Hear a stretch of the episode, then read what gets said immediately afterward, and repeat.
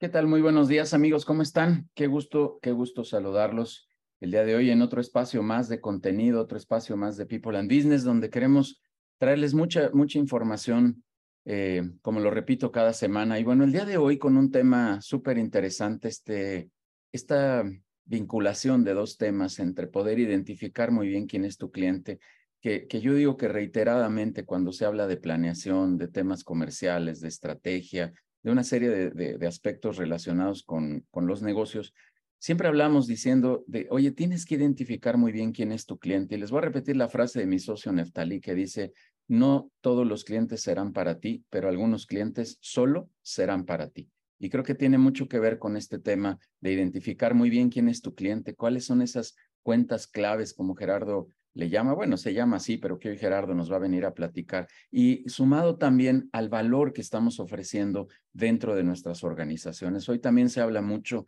de que tenemos que ofrecer muchísimo, muchísimo valor a todo nuestro, nuestro, nuestro, nuestros clientes, a todos nuestros prospectos. Incluso por ahí he escuchado, Gerardo, hay que ofrecer valor hasta antes de que sean tus clientes, cuando estás en el proceso de prospección incluso. O sea, una, una serie de elementos ahí muy interesantes. Y bueno, hoy está aquí con nosotros Gerardo González. Gerardo, de verdad te agradezco mucho que hayas aceptado esta invitación a compartirnos este, eh, déjame decirlo así, Gerardo, este, este detalle fino que es la administración de las cuentas claves a través de la identificación de quién es tu cliente, ¿no? Por lo que decía, de repente sí le andamos tirando a todos y, son tiros medio de escopeta y, y haciendo la analogía precisa, pues hay que hacer más, más tiros de rayo láser con mucha mucho mayor detalle. Gerardo, de verdad, muchísimas gracias. pues gracias a ti, Udiel, gracias a todos por dedicarse esta mañana eh, para platicar de un tema que en efecto es, es tan amplio, tan amplio que podríamos tomar todo el fin de semana, no va a ser el caso, pero en efecto es apasionante. Todos los que estamos aquí, en lo que estemos, en lo que trabajemos, pues tenemos cuentas clave. Entonces, esta mañana platicaremos un poquito entre pares de, de, esto, de qué es una cuenta clave, por qué, por qué a mí me importaría saber esto, si lo podría identificar, etcétera, ¿no? Ya platicaremos un poquito al respecto. Gracias, Judiel, y gracias por estar. No, muchas gracias, Gerardo. Oye, y ahorita que hace esta precisión de, de, las cuentas claves en las compañías pequeñas, este es un, un, mote, también le voy a llamar así, de las cuentas claves que suena como a los grandes corporativos, ¿no, Gerardo? Este, yo, yo hice vida corporativa algunos años y ahí hay hasta áreas específicas para cuentas claves. Oye, yo trabajo en la sección, en la división de cuentas claves, donde, bueno, pareciera como que es la zona VIP del, del, área comercial de los corporativos, pero sin duda ese cliente que es importante para ti, aún estando en una pyme, termina siendo tu cuenta clave. Así que rompamos un poco el paradigma de lo que significa una cuenta clave. Y si estás en una pyme, pero es tu cliente importante, pues es tu cuenta clave, ¿no? ¿Estás de acuerdo? Claro, todas las empresas tienen cuentas clave, todas, todas tenemos. Súper, súper. Gerardo, muchas gracias. Dame un segundito, vamos a los avisos generales y ahorita ya regresamos contigo, pero gracias de nueva cuenta por estar aquí. Y bueno, recordarles de nuestros eventos que tenemos, bueno, de estos viernes de contenido, como siempre, como cada semana. La siguiente semana tendremos por aquí, bueno, uh, es, cierto, tengo que, decir que hubo un cambio ahí en la cartelera. Eh, em, Recientemente tenías por ahí programado un tema de economía, pero lo, lo, vamos a reagendar. Les prometo que es un tema que me parece muy importante y, y, lo vamos a traer aquí a la mesa muy, muy pronto para hablar de cómo está la situación económica. Hoy, digamos que a medio, a medio año, este, si lo digo en términos futboleros, está por arrancar el segundo tiempo. Y bueno, pues vamos a ver cómo, cómo nos, nos, nos, este, cómo, cómo se vislumbra este segundo tiempo este segundo semestre en términos de economía. Pero la siguiente semana estará por aquí justamente Neftalí Martínez, socio director dentro de People and Business, que nos vendrá a hablar del tema de cómo hacer una presentación poderosa. Hace poquito hablamos de presentofobia, ¿se acuerdan? De cómo poder hablar mejor en público, pero ahora vamos a hablar un poco de cómo poder presentar eh, material y, hacer presentaciones de verdad muy, muy poderosas. Yo sigo creyendo que puede ser que con una presentación no tan poderosa puedas tirar una, un momento importante con un prospecto, con un cliente que tires un proyecto por no tener material de calidad aunado a la, a la facilidad de palabra que puedas tener o a la, a la capacidad de comunicarte de manera correcta. Finalmente, esta presentación también genera una comunicación y les comparto de una vez anticipadamente que vamos a tener, repito, el viernes 7 eh, este webinar con Eftalí Martínez hablando de presentaciones poderosas y el 21 eh, el viernes 21 también, que se va a empalmar con este webinar, pero tendremos una clínica justo con Neftalí Martínez de cómo poder hacer presentaciones poderosas. Ya les mandaremos por ahí la información. Luego, el siguiente viernes, el 14, tendremos a Mariana Vegas con el tema de sustentabilidad, otro concepto que me parece está bastante de moda, por decirlo así, donde muchas empresas pues necesitan entrarle al tema de la sustentabilidad y tampoco saben muy bien a qué, qué implica y, y los retos que esto conlleva el tema de la sustentabilidad. En fin, ahí están los temas con los que vamos a, a continuar en las siguientes semanas.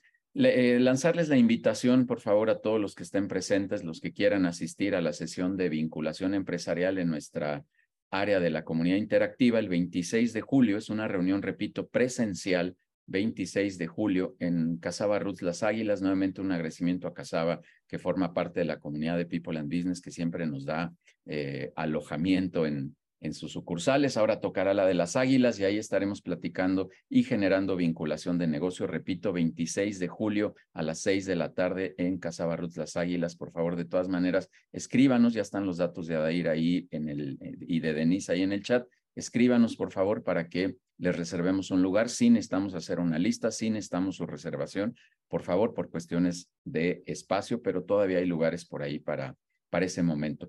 Si por alguna razón no pueden estar, los invitamos a los...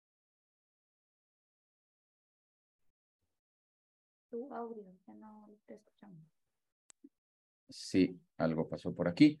Ya me escuchan, ¿verdad? Este, eh, súper. Eh, las sesiones de los lunes de la comunidad interactiva, en donde podemos eh, también hacer toda esta vinculación. Esas reuniones son vía Zoom, una vez al mes presencial y las demás todos los lunes la podemos hacer vía virtual. La invitación a que nos sigan en todas las redes sociales, todo se llama People and Business en las cinco redes principales. Ahí nos pueden encontrar, ahí pueden encontrar todo el contenido que, que tenemos para todos ustedes. Repito, todo se llama People and Business ahí en las redes por favor, para que sepan del contenido. O también como Judiel Guerrero, ahí nos pueden encontrar con toda la información que genera People and Business. Y em, Síganos, por favor, también en el podcast, en Spotify. El, podcast se llama Conectamos Experiencias Empresariales. Es un espacio donde queremos entrevistar a todos los directores de la comunidad People and Business y a través de estas entrevistas muy frescas, muy ligeras, poder conocer las experiencias de los directores que están dentro de la comunidad. Así que busquen en Spotify Conectamos Experiencias Empresariales. Ahí pueden ver el iconito de, People and Business y con eso eh, seguirnos y ahí escuchar todo ese contenido, además de este espacio de los viernes también donde estamos generando contenido para todos ustedes. Y la invitación, pues de siempre, la de siempre, que por favor, quien quiere estar en una sesión de consejo directivo, quien no haya estado nunca, nunca en una sesión de consejo directivo, bueno, pues aquí tiene la invitación. Veo por aquí algunas caras de, directores que están dentro de la comunidad que ya viven en esas sesiones de consejo directivo. Veo aquí a Eloy, veo a Armando Cárcamo, en fin, veo a varios que están por ahí que, que ya forman parte de esta comunidad. Y padre, ¿no? Padre la experiencia de tener a seis, siete, ocho, diez directores, doce directores pensando en ideas importantes para tu negocio. Siempre trae una retroalimentación muy padre y un intercambio de experiencias que cierro diciendo que, como lo he dicho en otras ocasiones, que esta es la información que Google no tiene porque está solo en la cabeza de nosotros y en las cicatrices que nosotros tenemos. Listo. Pues con eso cierro ya los avisos generales y vamos a entrarle ya al tema. Gerardo, por favor, que te traigan aquí al escenario conmigo. Ya estás por ahí. Muchas gracias de nueva cuenta. Sin duda, considero que es un tema bien importante porque, repitamos, todos tenemos cuentas claves y tenemos que hacer una gestión importante al interior de nuestro organización para administrar estas cuentas claves. Así que, pues vamos, vamos a darle para adelante. Eh, déjenme leer unas líneas, por favor, de, Gerardo y con eso nos arrancamos. Ya te cedo la palabra. El maestro Gerardo eh, González es licenciado en Ciencias de la Comunicación con especialidad en Relaciones Públicas por la Universidad del Tepeyac, maestro en Comunicación por la Universidad Panamericana, estudió un diplomado en Relaciones Públicas en la Universidad de las Américas, Ciudad de México, y cursó el programa ABS del IPADE. Ha desarrollado diversos cargos administrativos y académicos en la Universidad Panamericana. En el ámbito empresarial se desempeñó, se desempeñó como Key Account Manager y como Category Sales Manager en Nestlé y gerente nacional de ventas en Verol, entre otros cargos. Es conferencista y coach especializado en diversas áreas del ámbito educativo, empresarial, impartiendo diversos cursos y programas de capacitación, actualización en empresas como Nestlé, Deloitte, eh, Newell, eh, Robert May, Google, Hidrocina, Danone, Walmart, TV Azteca y el SAI, así como en diversas instituciones educativas. Tiene más de 30 años de experiencia como profesor en instituciones como la UP, la Universidad de Anáhuac del Sur, que por ahí compartimos este, este gusto por dar, por dar este clase, mi estimado Gerardo.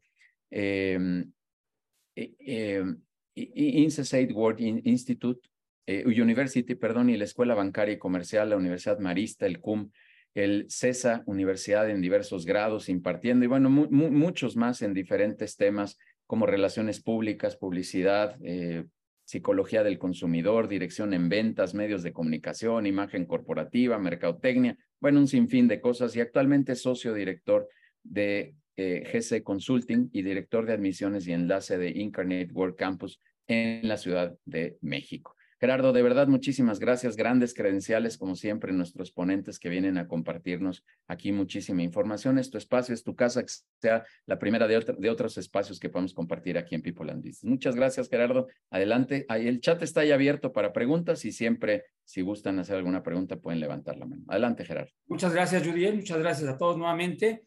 En efecto, eh, las preguntas las pueden hacer en el momento que quieran. Ya me platiqué con Judy y me van a poder este, interrumpir en cuanto crean que sea conveniente hacer alguna consulta, porque si no, yo puedo hablar y hablar y hablar y, este, con esta tecnología a lo mejor no me puedo perder de alguna pregunta importante. Bueno, pues miren, como, como bien decía Yudiel hace un momento, hablar de cuentas clave, en efecto suena como ese cliché de solo las transnacionales o solo las empresotas grandotas pueden tenerlas. Y no, no, en efecto, no, no es así. Y les voy a decir un poquito de historia, cómo llegué yo a esto de las cuentas clave y llegué engañado. Yo para empezar no quería trabajar en ventas. Como todo eh, involucrado en el área del marketing, yo me acuerdo desde que daba clases en la universidad, cuando alguien me decía, oye, los de marketing tienen que pasar por ventas, los alumnos decían, no, qué flojera, ventas nunca. Yo trabajaba en el área de admisiones de otra universidad, me llamaron un headhunter, para invitarme a trabajar en algo así como relaciones públicas con clientes. Dije, me gusta, era Nestlé, llegué a la compañía y después del assessment y de firmar contrato, me dijeron, bueno, estos son tus clientes. Era como que mis clientes. Sí, sí, esto son relaciones públicas con clientes. No, era ventas y mi puesto era, era Key Account Manager, justo, un cuenta clave. Eh, yo no venía del área comercial, yo estaba más involucrado en el área de relaciones públicas, en el área de marketing y tal. No les quiero platicar cómo fueron mis primeros meses en esto, porque aparte mi primera semana de, de cuenta clave fue ir a negociar con Walmart. Ya se imaginarán lo que significó eso. Fue así como un partido de esos de 8-0, donde no me metieron el noveno porque se acabó el partido. Y muchos, muchos más eh, clientes de ese tamaño que obviamente me hicieron decir, esto no es lo mío. Sin embargo, poco a poco empecé a tomarle cariño a esto de las cuentas clave, tanto así, bueno, pues que me quedé mucho tiempo en la empresa y más adelante fui a otra empresa como gerente nacional de ventas. Y como decía hace un momento Judiel, no, no me voy a quedar solamente con el área de empresa. Inclusive ahora que también, porque he seguido en el área académica y estoy en el área de admisiones, he logrado migrar este concepto de cuentas clave del área comercial al área universitaria. Las universidades también tenemos cuentas clave, ¿sí? tenemos clientes. Y además de, eh, del área eh, comercial que les comento, al estar en el área académica, se me ha dado la oportunidad de trabajar mucho dando cursos para empresas a estos. Y empresas, les hablo desde las que se mencionaron hace un momento como empresas familiares. He tenido la oportunidad de ayudar a gente que tiene quizá 5 empleados, 10 empleados, 20 empleados, 50, 100, en fin, eh, hasta automotrices en Aguascalientes. Y todos al final de cuentas caemos en cuenta justo que tenemos que identificar quién es mi cliente, qué es mi cuenta clave, etcétera, etcétera. Y de una manera muy relajada, eh, le decía hace un momento a Yudiel que de repente me entra un defecto académico de hablar como profe, que no es el caso. Hoy voy a hablar con colegas, como pares, y cualquier pregunta que me quieran hacer, si está muy, muy técnico, muy aburrido, Gerardo, fíjate que no te estoy entendiendo, por favor háganmelo saber, porque si no, podemos caer en, en el riesgo de que el tema no interese y es exactamente lo que no quiero. Quiero que podamos hablar un poquito de cómo se maneja esto de las cuentas clave. Y vamos a entender primero el concepto, eso sí es muy académico, hay que, primero hay que saber de qué estamos hablando. Una cuenta clave, muchos de mis clientes, de mis alumnos o de mis clientes me dicen, pues son esos clientes que te compran mucho. Y sí y no, no necesariamente. Una definición muy, muy general de, de una cuenta clave es aquel cliente cuyo peso, fíjense cómo lo puse resaltado, no dice sus compras, dice cuyo peso en las ventas de la organización son relevantes. Todas las empresas, inclusive tengo el gusto de conocer gente del ramo hotelero, los hoteles tienen cuentas clave, eh, los bancos tienen, o sea, todo el mundo tenemos cuenta clave. ¿Y por qué puede ser una cuenta clave un cliente? Por supuesto que quizá la principal o la más conocida, pues es ese cliente que me compra mucho. Mucho, ¿cuánto es mucho? Pues depende de tu negocio. A lo mejor es ese señor que todos los fines de semana te hace un pedido y es un pedido de volumen. Esa es una cuenta clave, por supuesto. También ese cliente que compra tu producto o servicio y lo sabe exhibir. Si, si, a lo mejor es un intermediario que tiene la posibilidad de comprar tu producto y a lo mejor no es que te haga la compra en volumen, pero lo exhibe bien, ya sea en redes, ya sea en un punto de venta, etcétera, ¿no? Que habla bien de el que te distribuye.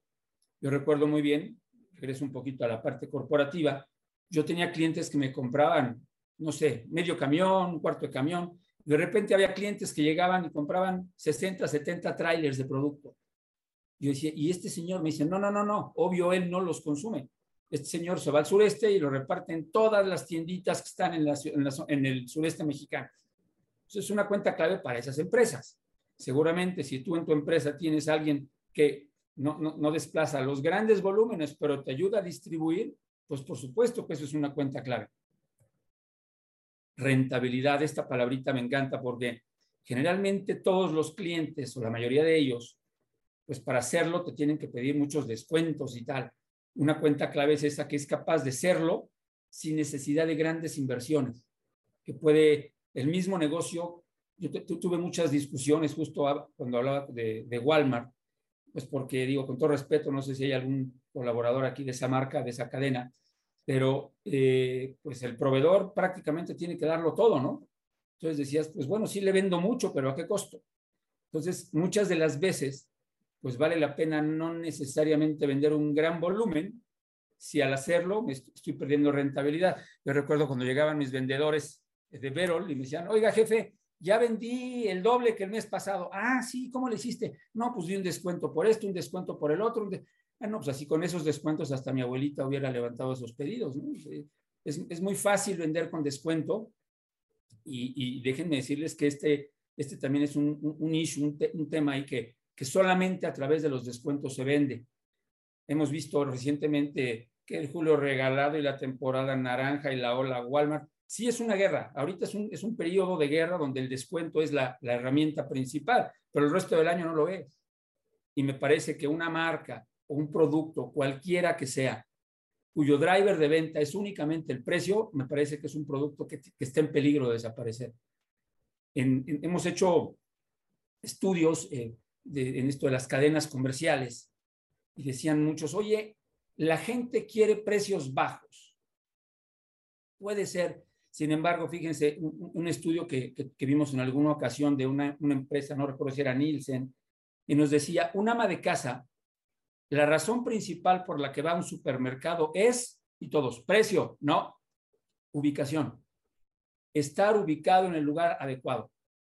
Tú, seguramente ustedes lo tendrán claro, cuando sales de tu trabajo a tu casa o de tu escuela a tu casa, pues generalmente vas al supermercado que te queda de camino o sea, por la ubicación, ese es el principal driver, esa es la, razón de, de, acudir a él.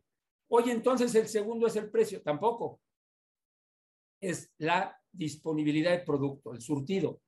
¿Qué tan surtido está el punto de venta?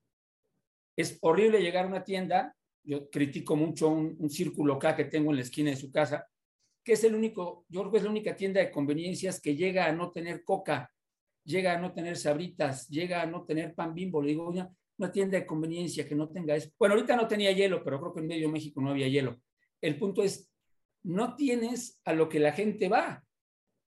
Pues vendas lo que vendas, me parece que esos son los principales enemigos del cliente. No tener lo que el cliente quiere o lo que el cliente busca. Y sí, en efecto, ya la tercera variable sí es precio. Pero fijémonos cómo, y esto no lo, no lo invento yo, y lo he visto en muchos ramos del negocio, inclusive en el ramo hotelero, en el ramo de consumo, etcétera, la principal razón por la que un cliente se acerca a una, hablemos de tienda, autoservicio, departamental, ferretería, es por la ubicación, por el surtido y tercero por el precio. Y al hablar de surtido podría yo incluir inclusive el horario. Todos eh, recordamos aquella época en la que a las 8 de la noche o 9 ya estaba todo cerrado. Y de repente empezamos a ver que había tiendas 24 horas o que abrían los domingos tal. Esas tiendas empezaron a llevar el mercado. Otra razón para hacer una cuenta clave es ese cliente frecuente. Estos programas de lealtad que prácticamente en todos los productos y servicios vemos. Oye, es que eso solamente los puede hacer las tiendas grandes. No.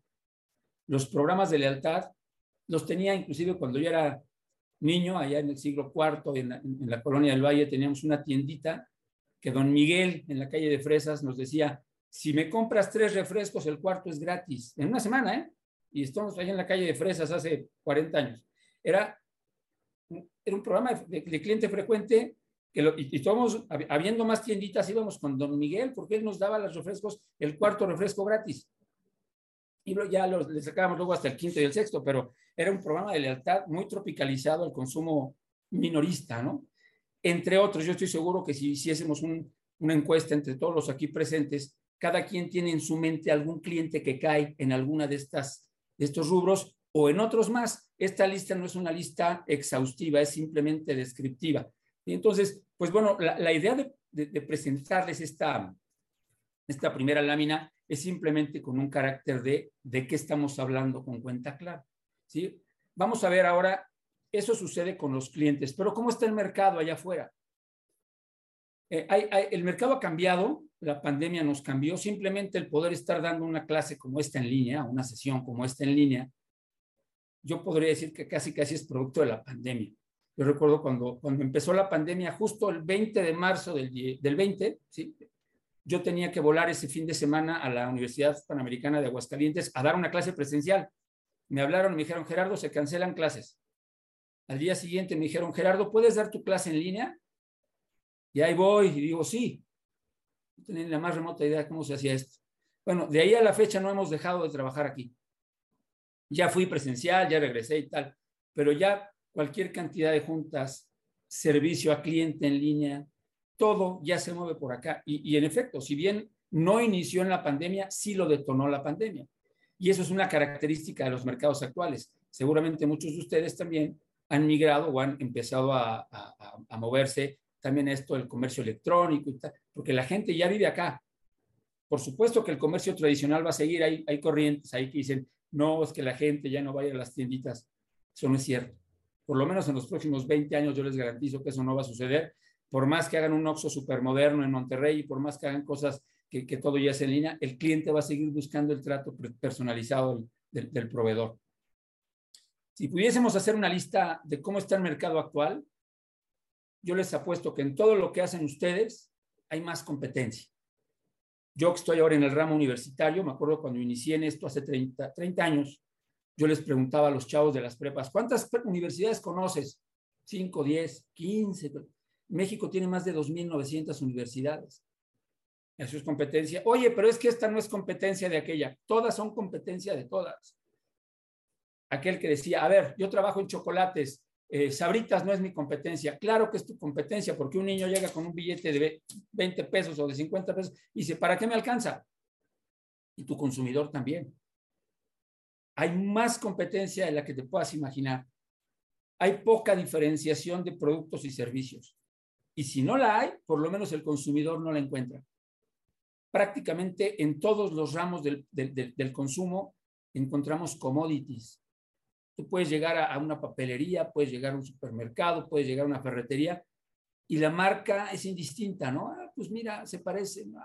Y cada vez ves más productos y más productos, ¿no? En todo lo que hacemos se vuelven commodities, se vuelven esos productos donde ya quizá la marca no, no se vuelva tan relevante. Entonces, esto está pasando allá afuera. Y este tipo de pláticas, hace algunas semanas que estaba con la gente de Danone, decían, no, pero es que mis productos son tal y tal y tal. digo, lo mismo dicen los de Nestlé y lo mismo dicen los de Yoplet y lo mismo. Todos creemos que nuestro producto es diferente. Pero uno de, las, de los puntos que veremos más adelante es, ¿y realmente es diferente? ¿Y realmente tu consumidor lo nota? ¿Sí? Otro, imitación rápida. Y el que no me crea, dése una vuelta en las calles del centro y van a ver todo lo que ustedes vendan o hagan, producto o servicio, en el centro está ya mañana. Y como dicen, o es robado o es pirata, pero ahí está, ¿no? Hay de todo, y no, y no nada más hablemos del centro, también tu competencia está viendo qué haces. Mí me encanta cuando alguna universidad hace algo que estamos haciendo nosotros, porque digo, ay, entonces lo estamos haciendo bien. Si me están copiando, quiere decir que algo estoy haciendo bien. Entonces, no, no siempre el que te, de repente sí da coraje, ¿no? Como decía por ahí un personaje, da coraje, pero pues el hecho que, que, tu competencia te voltee a ver y diga, eso que está haciendo él lo voy a hacer yo, debería ser así como, como un apapacho, un poquito de alimentarnos nuestro, nuestra autoestima. El cliente tiene muchas opciones. Yo creo que ese es uno de los grandes, si bien ventaja, también de los grandes retos. Porque el chico que viene, y regreso al tema de la universidad, el chico que vino a pedir informes aquí a las 9 de la mañana, a las 10 va a ir a la universidad enfrente y a las 11 se mete en línea a la universidad que está en Estados Unidos o en Europa y tiene opciones. Y porque todas hemos entrado en una guerra de precios, de aparente eh, equidad, ¿no? cuando en realidad no todas somos iguales, pero aparentemente para el consumidor sí lo somos. Esta palabra lealtad, alguien hablaba, antes decía yo fidelidad, hasta que me dijeron, no, la fidelidad es en los aparatos de sonido, ¿no? La, hay menor lealtad del cliente. Yo recuerdo, eh, mis abuelos, que pues toda la vida tuvieron cierta marca de coches, o iban al mismo restaurante, mi papá nos llevó yo lo tuve en vida 20 años, los 20 años que comimos todos los domingos en un restaurante ahí del centro, el famoso Danubio, y era leal a cierto restaurante, a ciertas lociones, a cierta... Hoy día el consumidor ya no es así. Tú puedes, si bien hay productos o servicios a los que eres leal, si tú vas al supermercado o vas a la ferretería o vas a la tiendita y no encuentras un producto, no eres tan leal. Quizá habrá algunos donde digas, sí, yo me caso con ese producto y voy a buscarlo hasta el fin del mundo, pero el consumidor ya tradicional no. Los, los centennials, los millennials ya no lo hacen. Cambian con cualquier... Eh, yo me acuerdo que justamente los autoservicios por eso te cobran multa cuando no les surtes completo, porque el consumidor se va cuando no encuentra tu producto. Yo no sé si ustedes han, medido eso, ¿no? El impacto de un consumidor que no encuentra el producto en tu, en tu tienda, en tu, en tu canal, ¿Qué hace? ¿Regresa? No siempre. No, es que sabe que soy el mejor. No necesariamente que seas el mejor te va a ser el, el más preferido. Hay, hay otras variables por las que te podría comprar. Reducción en márgenes. Seguramente lo habrán notado que ante todas estas cosas que hemos visto en la parte de arriba, pues muchas marcas hemos tenido o han tenido que bajar márgenes de utilidad. ¿Cuánto te da que yo lo veo, insisto, en el ramo universitario? Oye, ¿cuánto, ¿Perdón? ¿Hay alguna, algún comentario por ahí? No. No, no, tantito ruido. Ah, dale, dale. No, perdón. Eh, ahí eh, de repente los chicos, no, oye, tal universidad me da tanto de beca, ¿cuánto me das tú? Y empiezan a negociar en universidades. En el autoservicio lo ves, en la tiendita, oye, me cuesta tres pesos más barato en la de enfrente. Las cadenas han tenido, las, hablando de Walmart, o sea, una de las grandes eh, estrategias que, tienen ellos, dicho por ellos, pues es que ellos operan con márgenes de, utilidad bajos, con una eficiencia operativa que les permite marginar bajo. Habría que ver nosotros en el entorno en el que estamos si somos capaces de reducir márgenes a cambio de volumen y con todo lo que ello, con todo lo que ello conlleve, ¿no? Acceso a la información. Yo, eh, de lo que tú quieras comprar, lo tienes al alcance de un clic. Justo ahora en pandemia nos pasó con mis vecinos que pues nos tocó hacer home office los primeros meses. Nos la viví, éramos, somos tres vecinos ahí donde vivimos y a los tres nos tocó estar encerrados, entonces prácticamente eres una, una comuna, nos veíamos diario los tres y con familia. Terminamos haciendo comidas diarias en el jardín. ¿Y por qué lo cito? Porque de repente empezó uno, oye, ¿y si compramos una podadora para el jardín? Oye, ¿y si compramos una, un toldo para la... Terminamos haciendo compras prácticamente diario, pero por internet. Nadie salía, obviamente. Y nos dimos cuenta de la facilidad de encontrar productos en cualquier cantidad de lugares a los menores precios y con la más rápida velocidad de entrega. Ya hoy día, ya pasó, bueno, lo peor de la pandemia aparentemente, prácticamente todo lo que compramos ya es así. La gente te puede comparar en tiempo real con tu competencia, te puede comparar con otros países, con un producto similar, con un servicio similar. Entonces hay que estar muy al pendiente también tú de lo que hace esa, la competencia, ¿no? Vamos a hablar un poquito de, un, un, tema que es a lo mejor medio, medio técnico. ¿Quién es tu target? ¿Quién es tu cliente? Porque a lo mejor, como, como decíamos hace un momento, eso es para las grandotas, ¿no? Para, para las transnacionales, pero no. Si yo les preguntara quién es mi cliente, todo el mundo dice, pues el que me compra. No estoy tan seguro o no necesariamente. Y les ponía un ejemplo a algunos jóvenes, les decía, a ver, ¿quién es el cliente? Vamos a suponer que tienes una mascota y vas en tu coche y te habla por teléfono tu esposa y te dice, oye, Gerardo, por favor, quiero que pases al Soriana que está en tal calle o al súper y que compres una bolsa de croquetas Eucanuba de 20 kilos para perro raza pequeña. Yo voy al súper, me bajo, compro las croquetas, se las doy a mi esposa, mi esposa las da al perro y tal. ¿Quién fue el cliente ahí? Entonces pues tú. No, pues tu esposa.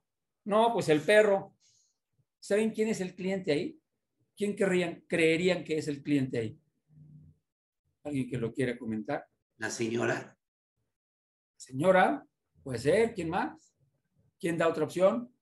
La marca marca, mm, pues más bien es mi proveedor, ¿no? o sea, ¿quién fue el cliente de, en esa compra?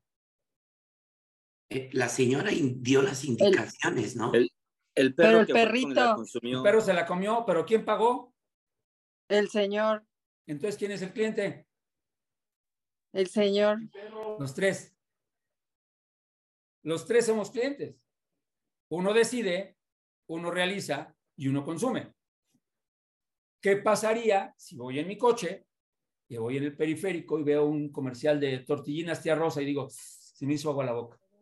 Me paro en un súper, una tienda, compro tortillas, tengo en casa queso, tal, me las preparo y me las como. ¿Quién decidió la compra? Yo. ¿Quién la realizó? Yo. ¿Quién se la comió? Yo. En ese caso fui yo solo. Lo importante es ver quién es mi cliente. ¿Sí?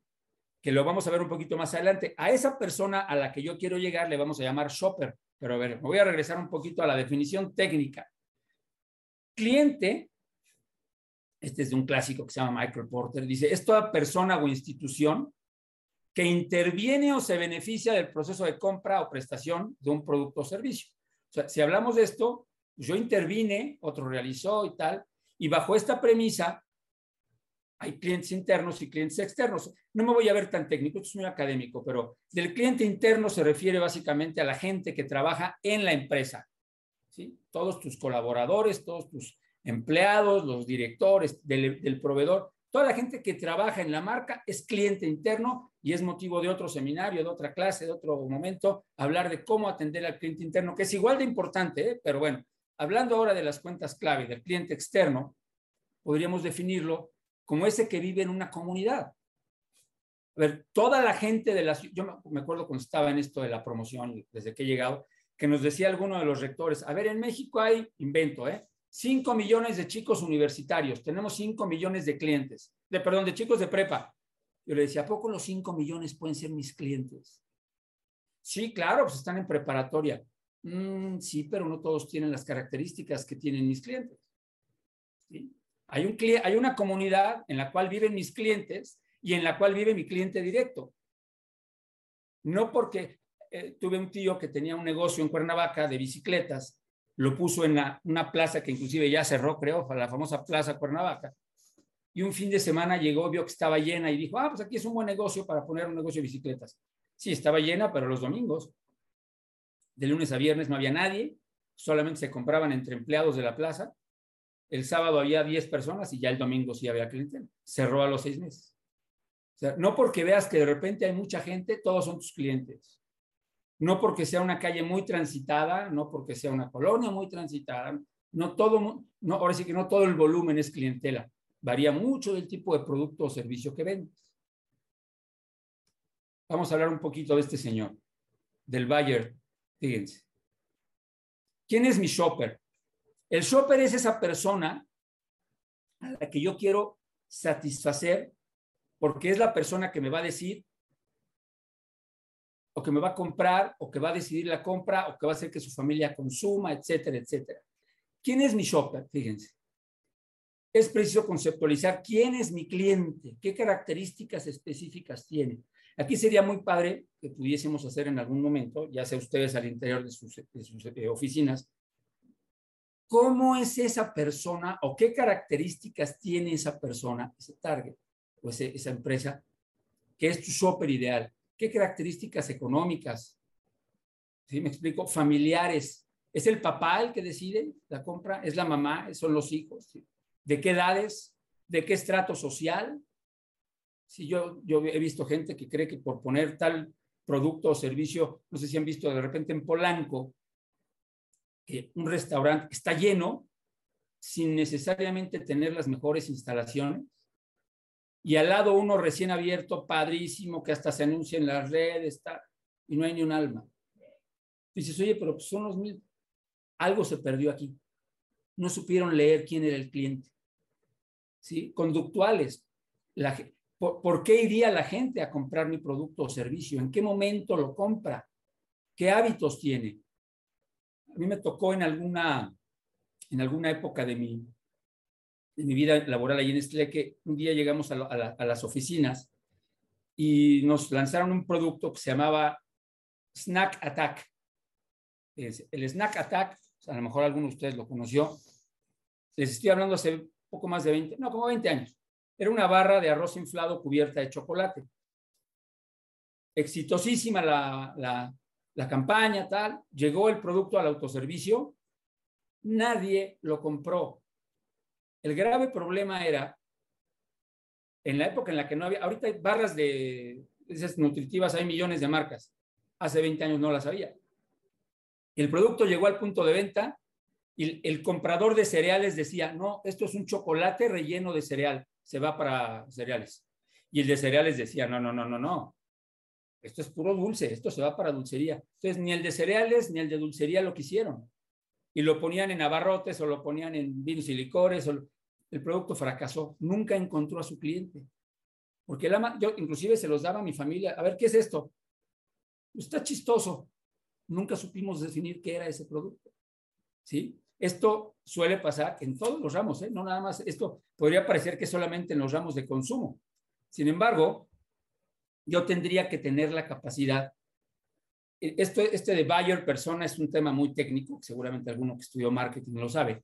Es cuando una marca dice, a ver, el comprador de mi taza es un señor entre 38 o 35 años y 55 años, con un nivel socioeconómico A más, B, tal, que, le gusta tomar café por las mañanas, que tiene un poder adquisitivo más o menos tal, a eso me refiero. Son esas características a las que hay que llegar y esas no hay que adivinarlas. ¿eh? Una de las grandes reglas de la mercadotecnia es no supongas, investiga. Hay gente de campo que te puede decir mucho más que los grandes mercadólogos de las universidades. Me tocó en alguna ocasión una importante marca de, de, de llaves, de, eh, de, llaves de cocina, estas de mezcladoras y tal, que estaba teniendo una caída en ventas y no sabían por qué. Habían traído un nuevo modelo de, Italia y las mezcladoras se estaban cayendo en ventas, muchas devoluciones más bien. Y eh, se hizo una junta de consejo, un war room, ya saben, ¿no? ¿Y qué vamos a hacer? Y uno, esa, esa marca tenía instaladores, eran los que iban a las casas a instalar cuando tú comprabas el producto. Y uno de ellos decía, oigan, ¿me permiten? Y todos, no, no, no, no, tú eres plomero, tú no hables. Nosotros somos aquí los grandes empresarios y los grandes mercadólogos. Y después de varias semanas le dije, a ver, ¿qué es lo que nos tienes que decir? Yo sé la razón por la que la gente está devolviendo las mezcladoras. ¿Por qué? Porque el modelo que trajimos de Italia, no sé, tiene dos vueltas más la rosca, por decir algo, y el empaque mexicano no lo soporta. Entonces el empaque mexicano se agrieta, entonces después de un mes o dos meses empieza a gotear y tal, y por eso la gente lo devuelve. Una persona del nivel operativo, pues más operativo, fue quien les dio la respuesta a los grandes mercadólogos de la marca. Entonces, muchas de las veces quien nos puede ayudar a esta descripción de qué características tiene mi cliente, cada cuando compra, a mí me tocaba subirme a la camionetita con el repartidor de chocolates y esa manera de tratar a la gente de las tienditas, No de beso, porque pues, no, no tanto, pero en algunos casos sí. Mira, esta tiendita me compra mucho este chocolate porque les gusta, esta no le gusta el Carlos V, esta le gusta más bien el Tinlarín, esta de plano se quiere morir y compra bocadín, ¿no? O sea, había, había como muchos nichos que el vendedor de la camioneta sabía más que el category manager de chocolates. Por eso cuando decíamos hace rato que las cuentas claves son, para las transnacionales, quien las operaban, quienes las operaban eran los vendedores de a pie, la gente que estaba en contacto con el consumidor y que era capaz de decir esto. Mi target es un señor tal, me compra tanto, tal día de la semana es el ideal, porque ese día es cuando tiene presupuesto. A, a ese nivel se tiene que llegar y esas son tus cuentas clave, cuando tienes la posibilidad de describir estas y más, y más características. ¿Vamos bien hasta aquí? ¿Alguna duda? ¿No los he dormido? No, no, no. Todo en orden. Todo en orden. Gerardo, mira, Sí. déjame hacerte un comentario que estaba por aquí arribita, Sí. que Giovanni, Giovanni Benotto, que le mandamos un saludo, dice, eh, habría que diferenciar entre cliente y consumidor o usuario e identificar las diferentes influencias compradoras. Sí, por supuesto. Sí, digo, cada uno tiene, por supuesto, el, el que compra, pues muchas veces, como lo vimos hace rato, no es, el, no es el cliente, es simplemente, yo lo quise separar un poquito ahorita porque en todos hay que influir en alguna u otra manera, porque por más, vamos a pensar en un niño de 10 años, por más que sea cliente de los taquis, por más que mi hijo quiera sus taquis azules, yo soy el que paga, le voy a decir, no, mi hijo, que te hace daño. En, en el caso del que él decide y él consume, pues él sabrá, ¿no? Y sí, sí me queda muy claro, Giovanni, gracias por el, por el comentario. Sí, hay que, mi, intención con esta, con esta reflexión es cómo saber influir y en qué momento, en quién. Me acuerdo cuando vino gente de McDonald's a, a Santa Fe a darnos un taller, nos decía que, por ejemplo, en Japón, la publicidad de McDonald's no está dirigida a los niños, porque en Japón, según nos dijo él, yo no he estado en Japón, decía es que en Japón el que decide todo es el papá. Entonces, la publicidad de todo lo que es así como Kentucky y todas estas cosas, solamente va dirigida a los papás. Aquí en México, el fin de semana, pues tus hijos te dicen, papá, quiero ir aquí, quiero ir allá, y pues vas. Según nos dice este señor, no. Entonces, como que sí, lo importante o a lo que quiero llegar con esta, con esta reflexión es que identifiques cómo influir en cada uno de ellos, porque al final de cuentas, pues todos son cuentas clave, ¿no? Aquí me pasa mucho en el ámbito universitario, llega un chico con su papá a pedir informes. Y luego trae más preguntas el papá que el chico. Y de repente el niño nada más quiere saber dónde están los salones, cómo están las niñas y qué carreras tenemos. Y el papá empieza, a ver, yo quiero saber con quién tienen intercambios y con quién esto y con quién otro. Y el que te hace las 75 preguntas es el papá. Y en otras llega el chico solo y ¿dónde me inscribo? Entonces, podría decir, ¿quién es el cliente? Pues en unos casos el papá, en otros es el chico. Tal. Inclusive yo les decía, a ver, ¿quién es el cliente de una universidad? Me decían, los estudiantes. No, los papás. Yo les decía, ¿y no serán las empresas que nos compran a nuestros egresados? Ah, también. ¿Y no será la comunidad también? Entonces, de acuerdo contigo, Giovanni, en efecto, hay, hay cliente, hay consumidor, hay en cada uno, y por momentos hay eventos donde el papá pues se vuelve el consumidor cuando viene a un posgrado. Su hijo vino, estudió una carrera y dice, me gustó, ahora yo de pasar de, de pagador, ahora soy cliente consumidor y me meto a un aula de posgrado, ¿no? En, este, en esta reflexión del shopper que les comento, sería importante que, y a lo que, a lo que quiero llegar con este slide, es justamente eso, ¿qué tanto puedo describir objetivamente las características de esas personas que me compran? Al final de cuentas, ¿qué buscamos todos con, una, con, una, con un negocio? Retener clientes. Había algún, una persona de una empresa que me decía, a mí no me importa que se me vayan los clientes, siempre van a llegar más. Automáticamente todos lo voltearon a ver, ¿ah, ¿en serio? ¿Siempre van a llegar más? Pues no sé qué vendas, porque creo que ni Coca-Cola tiene esa certeza. Retención de clientes, ¿qué es? Es obtener información clave del cliente. Me tocó en una ocasión llegar al edificio principal de las oficinas de Nestlé. Entré y chequé tarjeta y de repente vi que todo el pasillo ahí cuando estaba en Ejército Nacional, más abajito, y de repente decía, eh, me gusta comer comida sana. Gaby, 23 años, de este lado. Quiero que mis hijos coman saludable. Señora Gutiérrez, 45 años. Me gusta tomar agua porque para verme bien. Gaby, 15 años. Y así estaba tapizado el pasillo de frases. Dije, ah, mira qué interesante está esto. Subí a mi oficina, me busca mi jefa y me dice, Gerardo, ¿ya viste eso que estaba allá abajo? ¿Qué opinas? Pues parece el metro, ¿no? Pero, pero se ve simpático. Me dice, no, no, no, no.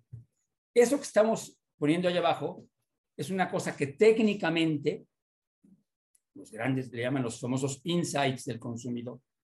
Ahorita lo vamos a ver. Se refiere a esas necesidades, hábitos de compra, preferencias y deseos, etcétera, que tiene un consumidor con respecto a un producto o servicio. Muchos, porque de repente les decía a mis alumnos, ¿qué es un Customer Insight? Es lo que piensa el consumidor. Sí, pues está muy general.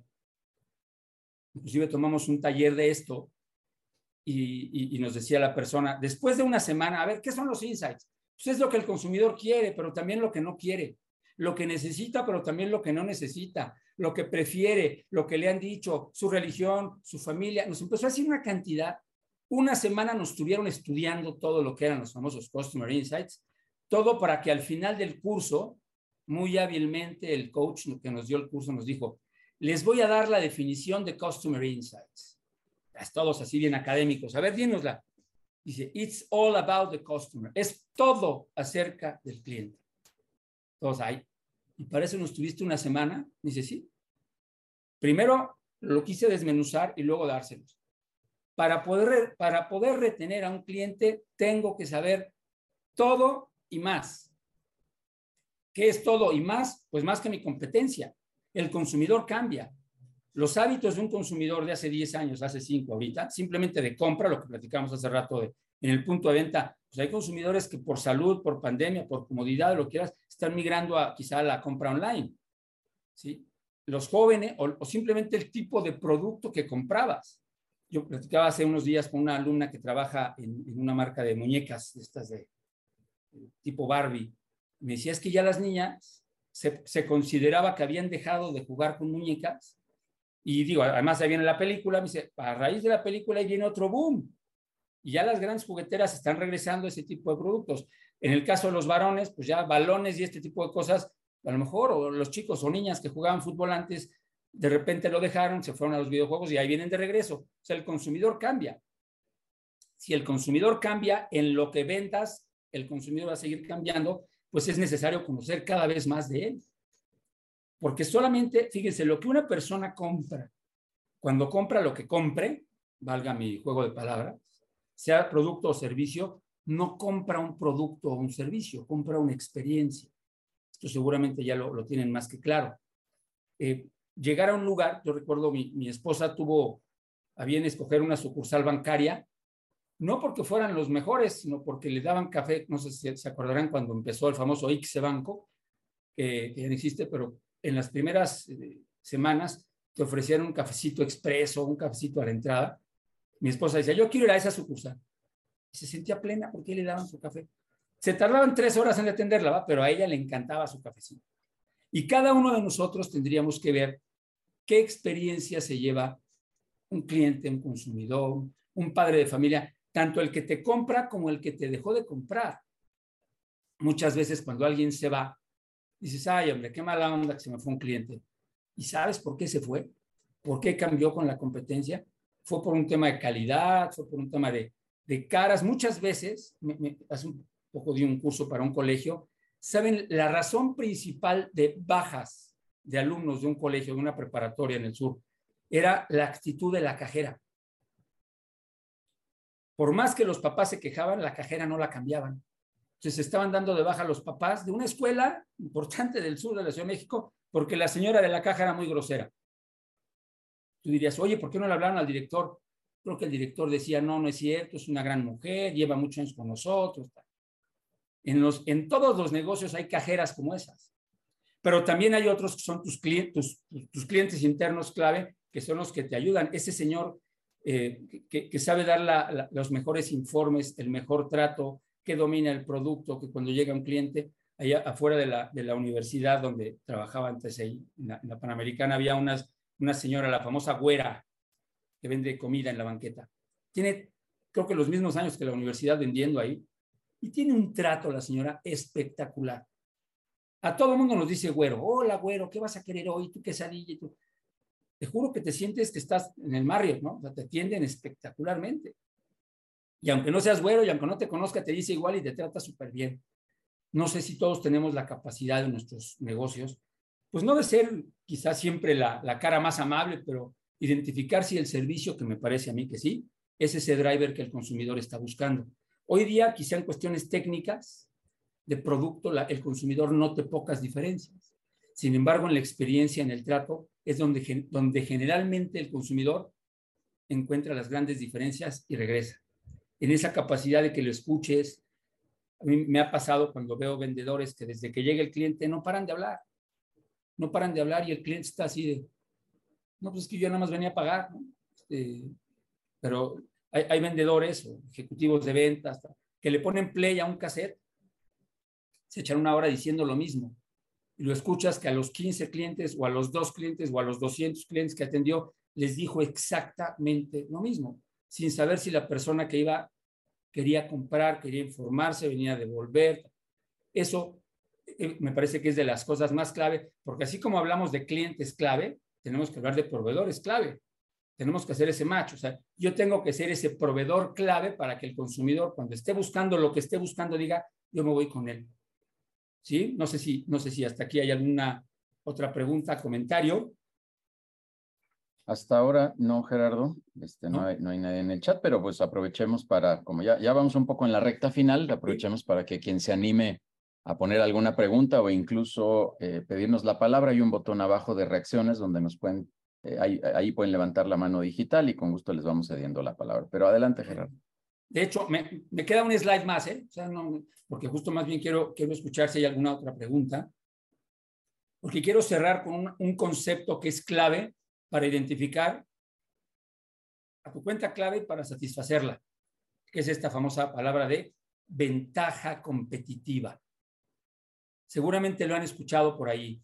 Yo me acuerdo que, y siempre, hasta en los exámenes, cuando había exámenes profesionales, que ya casi no hay, yo les preguntaba a los alumnos de Mercadotecnia, a ver, ¿me puedes decir qué significa ventaja competitiva? Y me decían, es eso que yo tengo que los demás no tienen. Error. Yo tengo un lunar que los demás no tienen y eso no es una ventaja competitiva. Entonces yo les decía, una ventaja competitiva es un, un diferenciador, sí, pero que ofrece más valor que los demás. Es una razón por la que los demás me prefieren. ¿sí? No, sé si me explico. O sea, una diferencia que la gente no valora. Eh, yo todas las escuelas, cuando vas a las ferias de universidades, todas las universidades dicen, tenemos excelencia académica. Todas lo dicen. Eh, formación integral. Todas lo dicen. Entonces se vuelve ya un cliché. Ya todo el mundo dice que tiene más tiene el otro. La ventaja competitiva la tengo que encontrar. Yo tengo que saber qué es eso que el consumidor valora más de mí. Son mis productos, ya es, es una especie de, de, de, resumen de todo lo que hemos visto. Me, pre, me, me prefiere por la calidad de mis productos o, o, simplemente por los productos que tengo. Todos tenemos en mente una marca que todos sus productos tienen una ventaja competitiva. ¿no? Los de la manzanita, ¿no? Todo el mundo quiere esa marca pues porque me da estatus. Eso es una ventaja competitiva. Yo no sé nada de tecnología, pero sí sé que mis hijos quieren su Mac, no sé qué, su iPad. ¿Por qué? Pues porque para ellos esa marca les da para el nivel de sus amigos y de escuelas y tal, es lo que ellos quieren. La ubicación de mi tienda, la ubicación de mi restaurante, la ubicación de mi hotel, la ubicación de mi ferretería, es la adecuada. Yo tuve el, gusto de conocer a un famoso ferretero japonés que tenía muchos negocios allá en el centro, creo que ya murió, pero me acuerdo que él se paraba eh, en, las esquinas y, observaba y observaba y observaba y observaba. Y de repente, después de tres o cuatro días, decía, Esta es la tienda, aquí voy a abrir una tienda. Y rentaba el local que estaba ahí.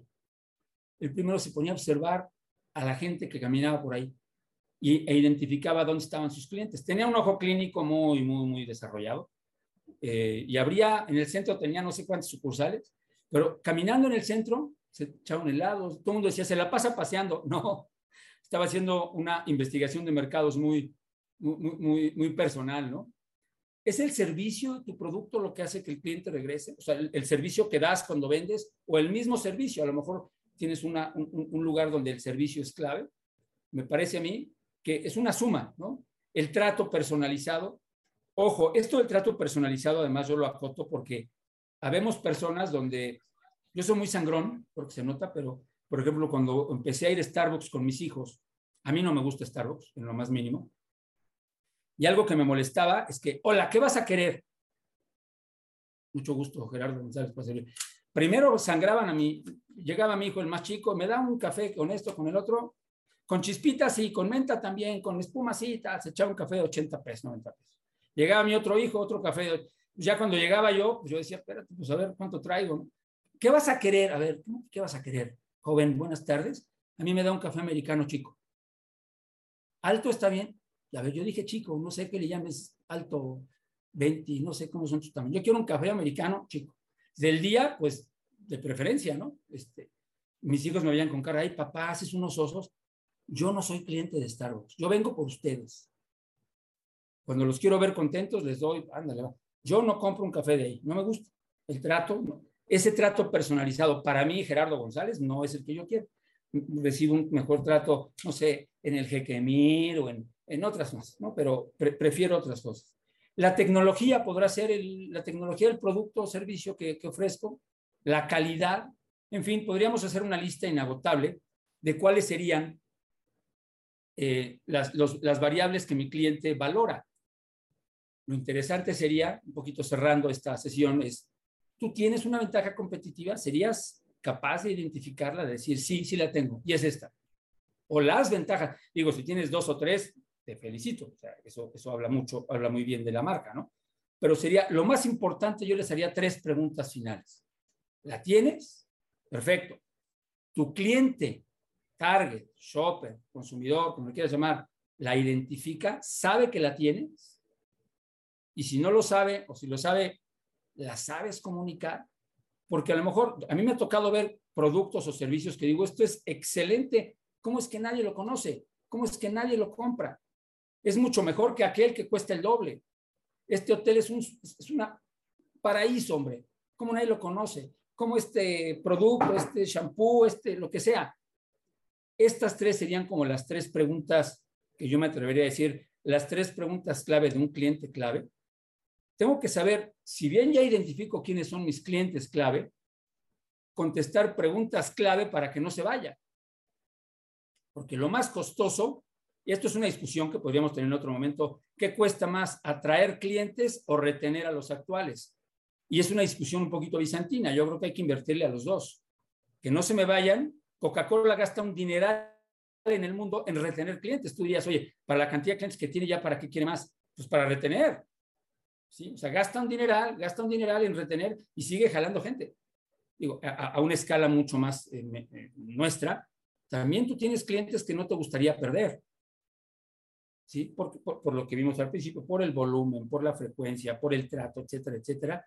Me parece que eh, con estas tres preguntas que, que, les dejo en el aire, no para responderlas ahora, sería como, como una manera de, de quedarnos este viernes con la, con la idea de que para atender una cuenta clave y para identificarlo con los conceptos que vimos al inicio, sería muy importante identificar si estas tres preguntas se las puedo responder a mis cuentas, a mis cuentas clave.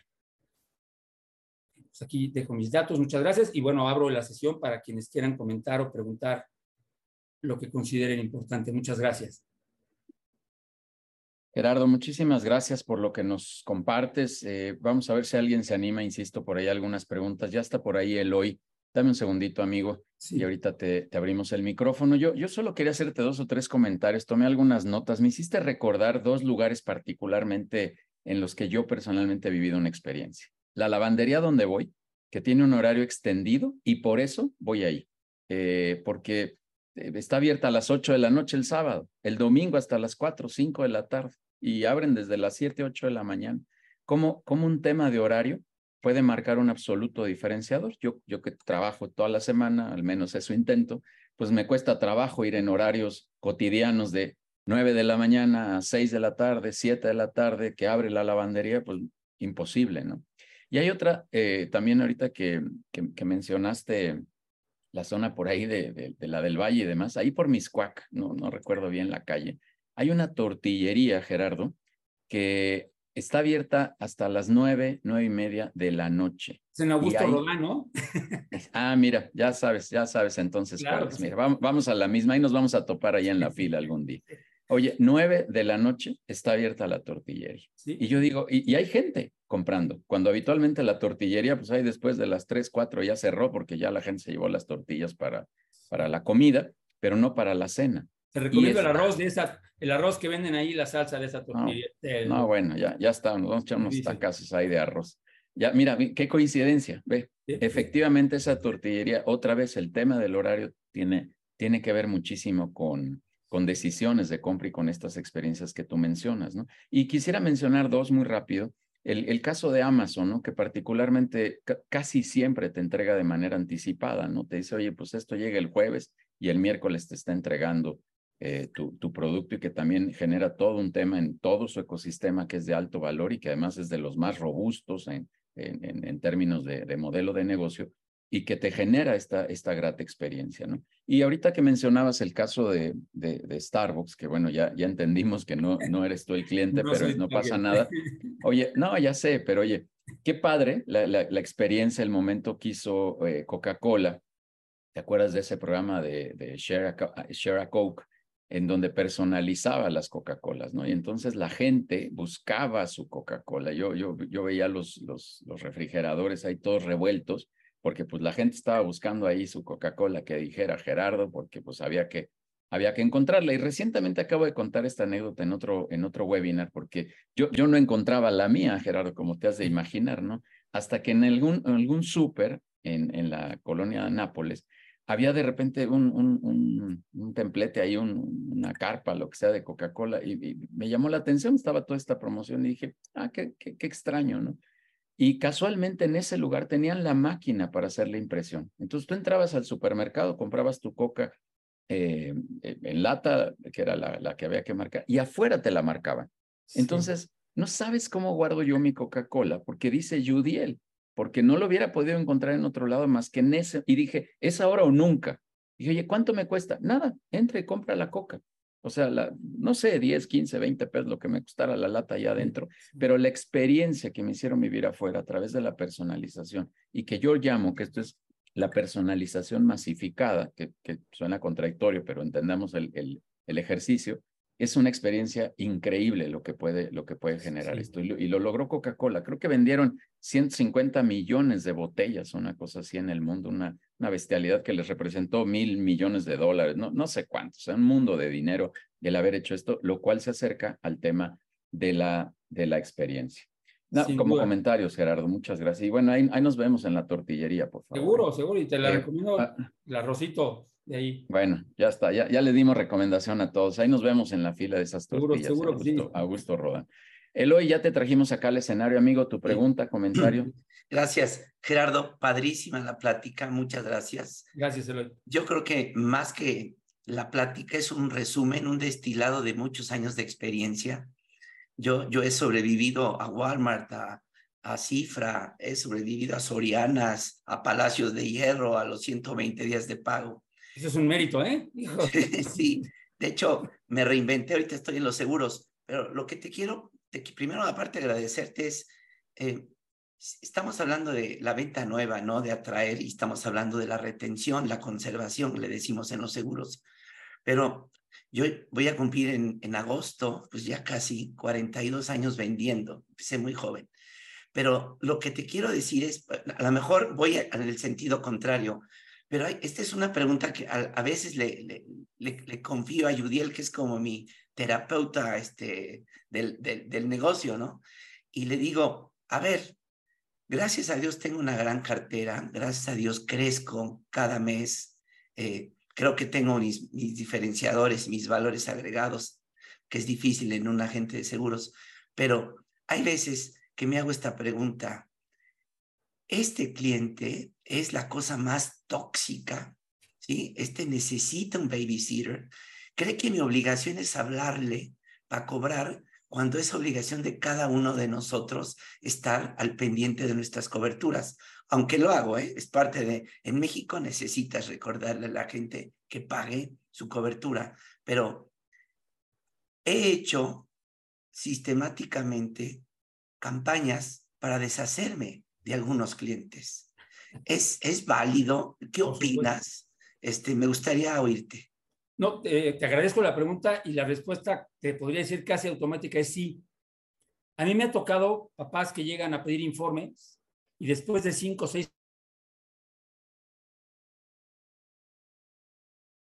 Ge- Gerardo. Gerardo, Gerardo, se pausó su audio.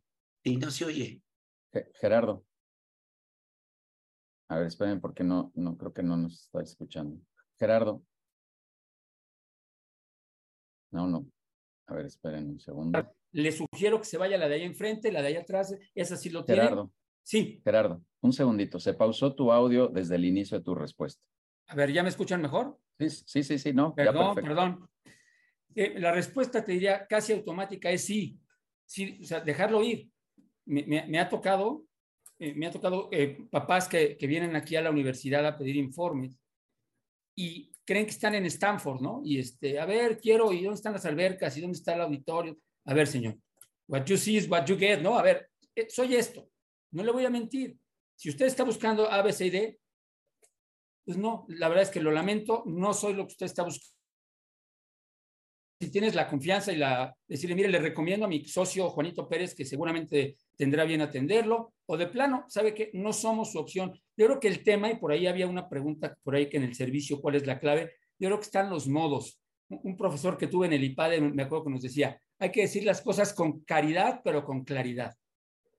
O sea, díselo claro, pero con buen modo, ¿no? O sea, no, no, te pelees con él, híjole, pero que, que él diga, híjole, qué caballero es el hoy después de lo pelado que yo he sido, y todavía el hoy tiene a bien decirme, gracias por haber trabajado conmigo, lamento no poderte atender, simplemente creo que no soy el proveedor que estás buscando, adelante, te puedes ir, o sea, y, y eso lo hacen en restaurantes, y lo hacen en hoteles, y lo hacen en cualquier eh, servicio, donde con mucha mano izquierda, como le llaman los publicacionistas, pues, te agradezco mucho, pero pues creo que no soy la opción que estás buscando, ¿no?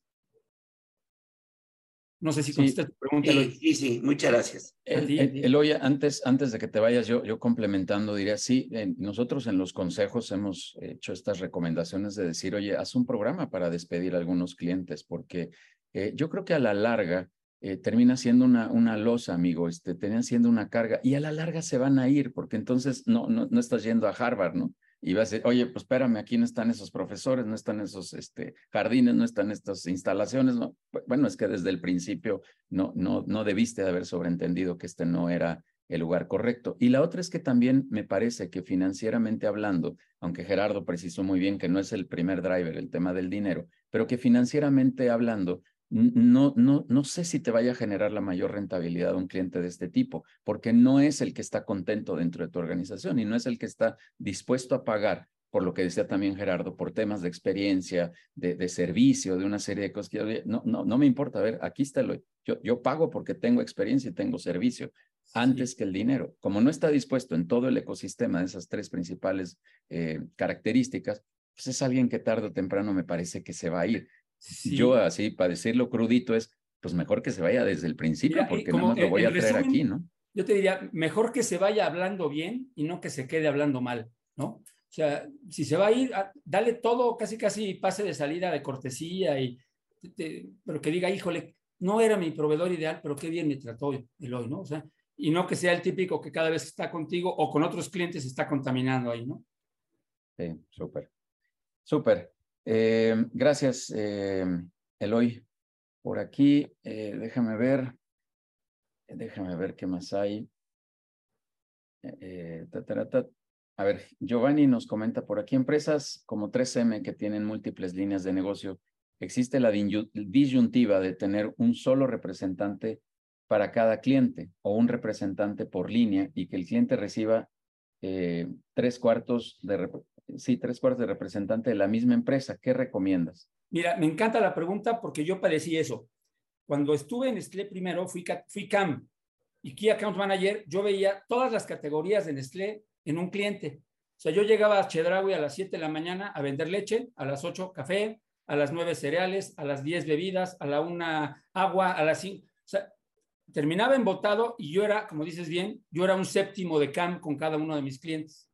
Hasta que la misma empresa cambió la figura y nos convirtieron en Category Sales Managers. Entonces yo ya no vendía todos los productos a algunos clientes, vendía una categoría en varios clientes. Fui Category Manager de chocolates. Entonces me volví, digamos, especialista en chocolates. Entonces yo ya llegaba con los clientes a vender únicamente la categoría de chocolates y creo que tenía mucho mayor penetración cuando teníamos esa, ese nivel de especialización. Venía el presidente, de, el director de chocolates de Suiza, venía y nos especializaban tanto desde la producción, la comercialización, el almacenamiento de una categoría. Entonces, no sé, me parece que es justamente el, el, el perfil de tu pregunta. Me parece a mí que si la, la empresa tiene la posibilidad de especializar, esa sería la solución. Oye, es que tengo dos representantes, pues bueno, no tengo entonces manera, pero si hay manera de especializarlos, yo creo que es mejor un cuate que sabes que sabe porque está muy acotado, muy especializado en ese producto o servicio. Super. Giovanni, eh, ya, ya te puse acá en, en, fijado en la, en la en el escenario, como le llamo. Eh, ¿nos, ¿Tienes algo que comentarnos si, si nos ayudas con tu, tu experiencia muy, muy breve, por favor? Ya estamos casi por cerrar.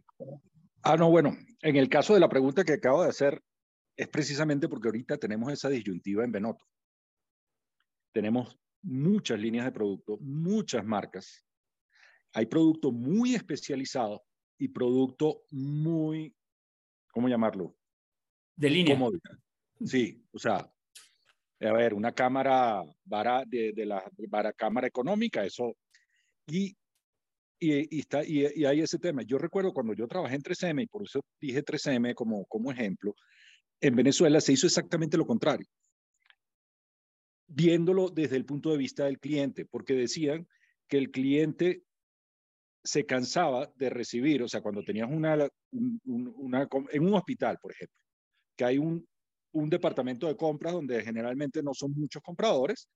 Este, entonces el comprador tenía que recibir al representante de la línea de oficina de 3M y luego venía el representante de eh, la parte de quirúrgica, pero luego venía el representante de productos eh, médicos, no sé qué, y que, que era como, como canzón para, para el cliente, ¿no? Y entonces decidieron, bueno, no, que vaya, que un solo representante visite a cada cliente y en vez de organizarnos por líneas de negocio, nos organizamos por eh, tipos de clientes. Entonces estaba la, la, parte de los clientes de salud, los clientes industriales, los clientes de petróleo, los clientes. Entonces, ahorita estamos en eso también nosotros y por eso, por eso mi pregunta. Y, y si hay chance, no sé, Judiel, es para comentarte mi experiencia exactamente contraria a la tuya con las latas de Coca-Cola. Todo tiene, a ver, desde que yo nací, mi sobrenombre que me puso mi mamá el día que nací es Chopo, como los laboratorios aquí en México. En Venezuela no existen. Es Chopo. Y yo soy, a ver, en todas partes, a mí me conocen como Chopo Benoto. Entonces fui a una de esas islas, había, estaba, estábamos de visita en Veracruz y había una isla de esa en un centro comercial y le digo que yo quiero que me, que me, que me impriman mi, mi lata. Entonces le digo, hazme una con Chopo y una con Benoto. No, lo siento, señor, no podemos hacer ninguna de las dos. Marcas comerciales, ¿no?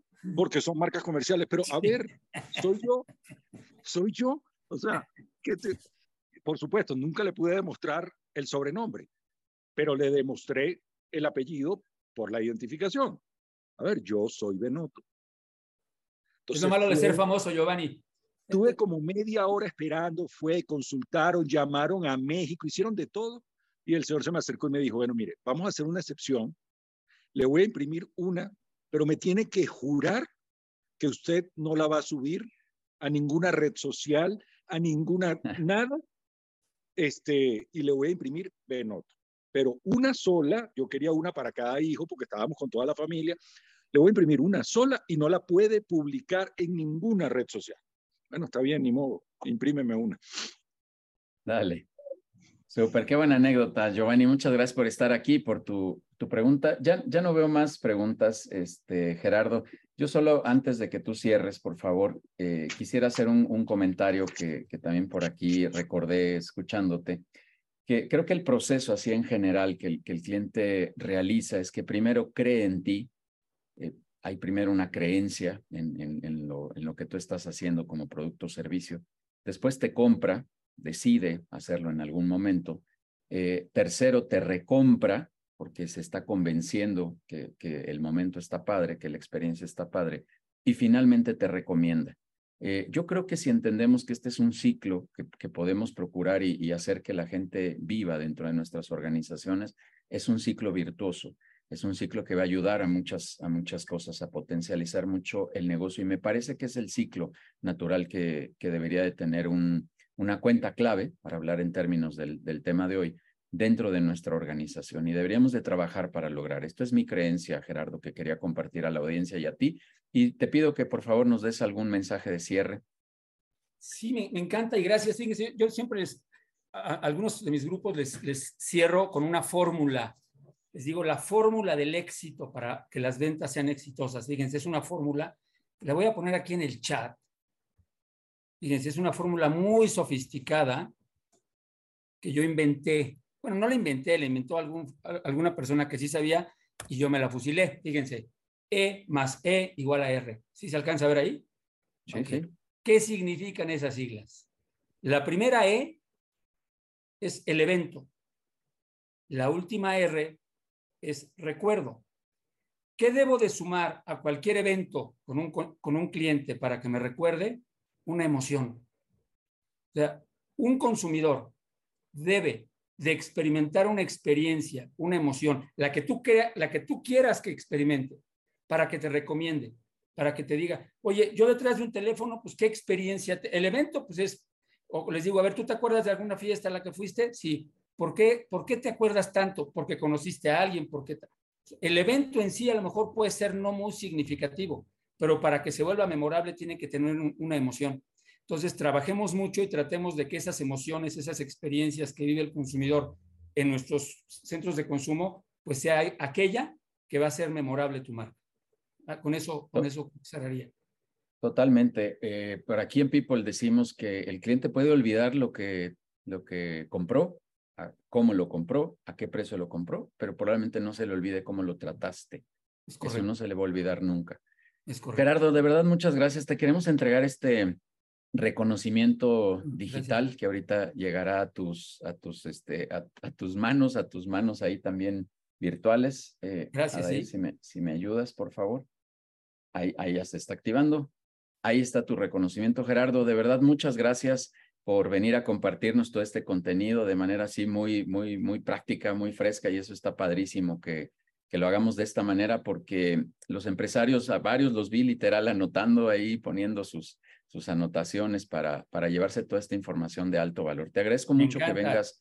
Gracias, que vengas a People and Business y como te dije al principio, que sea la primera de muchas otras oportunidades claro. que haya para venir a compartir más temas y más temas con toda la gran experiencia que tienes. Gerardo, muchas gracias. Gracias y a ti, a tu va... equipo y a todos. Gracias a todos, de verdad. Gracias. No, me, Una mañana eh, para todos. Gracias. Gracias. Voy, voy a darles Gracias. solo los mensajes ya finales y con esto cerramos. La próxima semana estará por aquí Neftalí Martínez hablándonos de cómo realizar presentaciones poderosas y abriremos una clínica justo de este tema. Desdoblaremos estos conceptos el 21 de julio para saber cómo poder presentarnos mejor eh, ante otra vez prospectos, clientes, nuestros mismos colaboradores, etcétera. Y la siguiente semana estará Mariana Vegas, que nos estará hablando de los temas de sustentabilidad. Todos cordialmente invitados. Bueno, sí necesitamos su confirmación y su registro, pero el 26 de julio en la zona de las Águilas estaremos teniendo nuestra reunión de la comunidad interactiva a las 6 de la tarde. Así que si gustan estar ahí presentes, con mucho gusto estaremos generando esta vinculación. Y las sesiones de la comunidad interactiva todos los lunes de 6 a 8, ya están ahí los datos de Adair y Denise por si nos gustan escribir. Todos los lunes de 6 a 8 tenemos la sesión de la comunidad interactiva vía virtual y abierta siempre la invitación a que vayan a un consejo directivo. Quien todavía no tiene la, experiencia de vivir qué es un consejo directivo, qué es este momento de poder compartir experiencias en privado sobre tu negocio, hablando de tu negocio y tener otros 10 empresarios platicando y dándote recomendaciones de vivencias que ellos ya pasaron y que esto sirva para resolver dilemas que tienes en tu organización, pues por favor escríbanos y vénganse, los invitamos con muchísimo, muchísimo gusto. Síganos, por favor, en todas las redes sociales, todas se llaman People and Business, ahí podrán ver parte de este contenido, podrán ver las invitaciones, etcétera. Síganme también como Judiel Guerrero Vega, ahí también encontrarán mucha información y mucho de lo que estamos haciendo dentro de People and Business. Así que de verdad, de verdad, muchísimas gracias. Y a todos, de verdad, gracias por estar aquí, gracias por seguirnos en estos espacios de los viernes 8 de la mañana. Un fuerte abrazo, que descansen y que pasen muy buen fin de semana. Nos vemos en los siguientes eventos de People and Business. Hasta la próxima.